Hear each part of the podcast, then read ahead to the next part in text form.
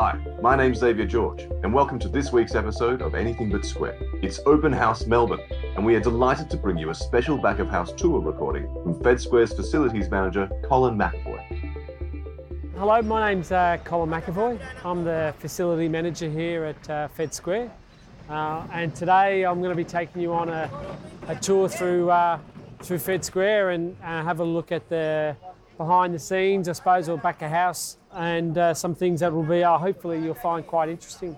So before we do that, I normally like to tell the tour group some history about Fed Square.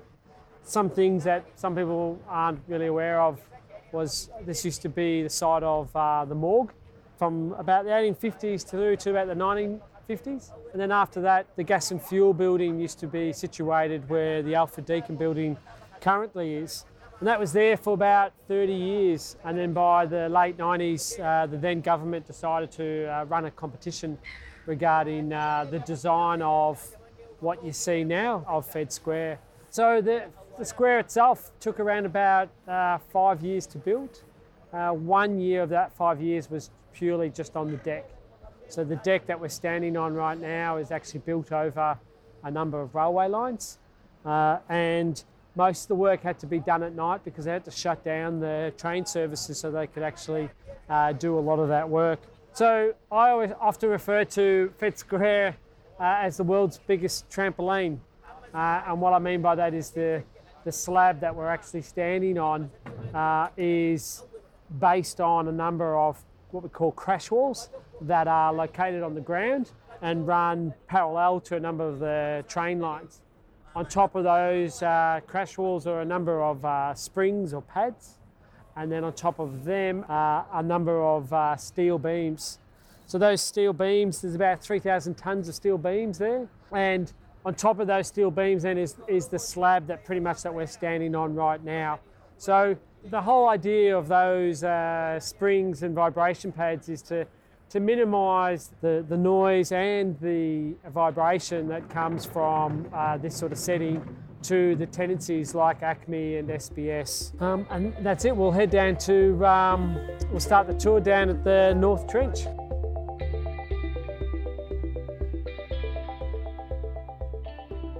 So we're down in the North Trench. The North Trench is one of three trenches at Fed Square, and we refer to them as a trench as such.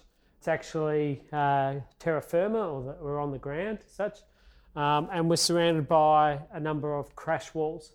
So these crash walls are the walls I mentioned earlier that are actually holding up Fed Square and run parallel to a number of the train lines.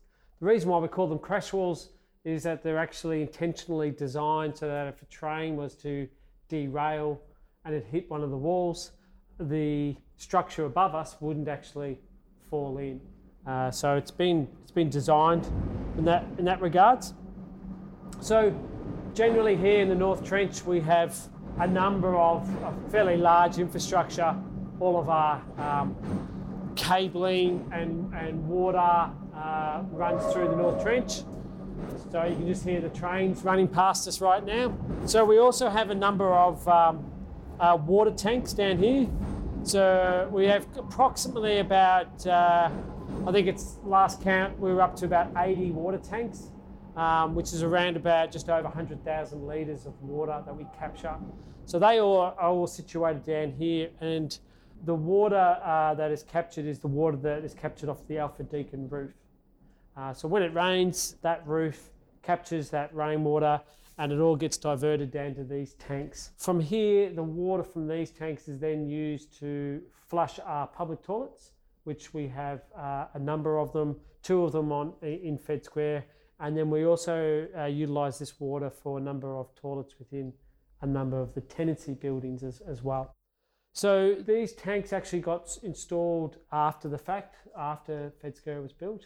I believe it was around the 2008 period or so when Victoria was going through a heavy drought that these tanks got installed. So I think from the water utilities bill usage from 2010 to comparing that to now, we're saving around about 50% of our usage in water with the use of these tanks. So you may also pick up, there's quite a distinctive smell down here as well. So down here are a number of sewer or greasy waste pits. The greasy waste pits are pits that capture the water and the sewer lines and stuff from a number of food and beverage tenancies.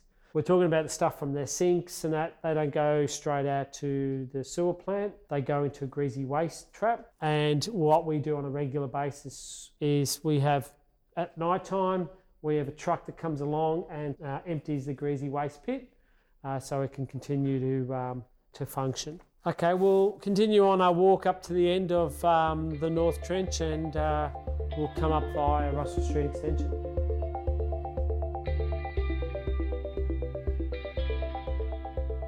So we've now just come out of the North Trench and we're actually on Russell Street Extension, so facing eastward as such, looking over an area that has long been talked about at Fed Square called Fed Square East, which is an area that covers the extension of Russell Street all the way through to Exhibition Street. So virtually an area that continues the covering of the train lines and it's an area that's long been talked about when Fed Square was first built. And continues to be long talked about. For the moment, though, it's still very much in the planning phase. I wouldn't even call it in the planning phase. It's in the conceptual stage as such. So we'll head around NGV now and walk up the atrium.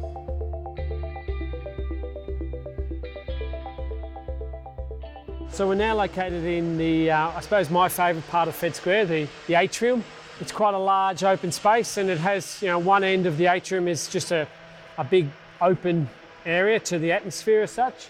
And then the other end, we have what we call Deakin Edge, which is our pretty much our only indoor hired space that we utilise. So the cool thing about the atrium is that we use a passive cooling displacement system to actually cool this area down. So the area is not cooled by, I suppose, what you would call mechanical air conditioning. We utilise, I suppose, technology that was invented hundreds of years ago by, I dare say, the Romans, although it probably was discovered by the Greeks even before then. So through the summer period, we, I suppose, drag the air off the river at night time. In Melbourne, we're quite lucky. Our summers tend to be a lot cooler at night. So through the use of fans, we're able to drag air off the river, which is a lot cooler. And we circulate that through what we call the labyrinth. So the labyrinth is made up of around about, I think it's about 1.2 Ks worth of walls or passageways. And there is what we call a heat transfer. So the walls actually start to get cooler and cooler, and the air gets passed through this chamber or this maze as such. And what happens is the walls overnight get colder and colder. And then during the daytime, we do the exact same thing, but the air that we drag or the ambient air from outside, can be, let's say, 30 degrees. And as we're passing that through the labyrinth, there's another heat exchange. So what happens is the walls start to absorb the heat off the air. Therefore, the air starts to get colder and colder. And then the air comes up via a number of timber slats in the flooring of the atrium. So if you're ever in the atrium, you'll see these timber slats. If you open them up, there's probably about a half a metre underneath them that is just a void. And what we do is we pass air up via these timber slats. And it's called passive air displacement because the velocity of the air is very slow moving. Because of this labyrinth, we're actually able to put air into the atrium that's about 10 degrees cooler than the outside air. So if it's 30 degrees outside, we're actually able to pump about 20 degrees air inside the atrium. So it's noticeably cooler in the atrium during a hot summer's day in Melbourne. And we're lucky enough that the architects came up with this idea. I know at the time they were building Fed Square, there was a bit of conjecture whether or not it would work, but the architects at the time thought we had the space because where the labyrinth actually sits is under the plaza itself. So half the plaza that you walk on. Underneath that is the Labyrinth. So it provides, you know, two functions. One, there's a structural function to it, you know, it holds up the plaza. But the second function is that it provides that cooling capacity for the atrium. So also at the top of the atrium, we have a number of louvered glass windows. So you can't actually, whilst you're standing in the atrium, you can't actually see them from the ground, but right up the top, we've got a number of louvered glass. So depending on certain temperatures, those louvered windows will actually open up and allow the hot air to escape while we're pumping the cold air up via these timber slats. And I suppose the really cool thing about this is, from a green perspective, we're probably saving around about 90% electricity costs if we were to use typical air conditioning, mechanical air conditioning that you would find in most buildings, where you have big, large chillers and cooling systems to cool an area of this size. We're able to do that adequately using this passive air displacement.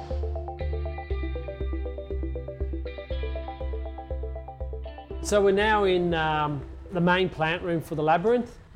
This plant room has the main air handling units which feed the air plenum, or the air chambers that go into the atrium.